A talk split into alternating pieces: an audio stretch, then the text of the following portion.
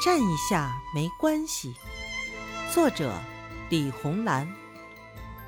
小汽车，滴滴滴，我坐汽车回家里，车上有位老奶奶，双手抱着小弟弟。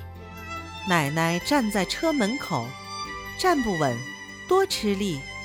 我去牵牵她的手，请她坐在我这里。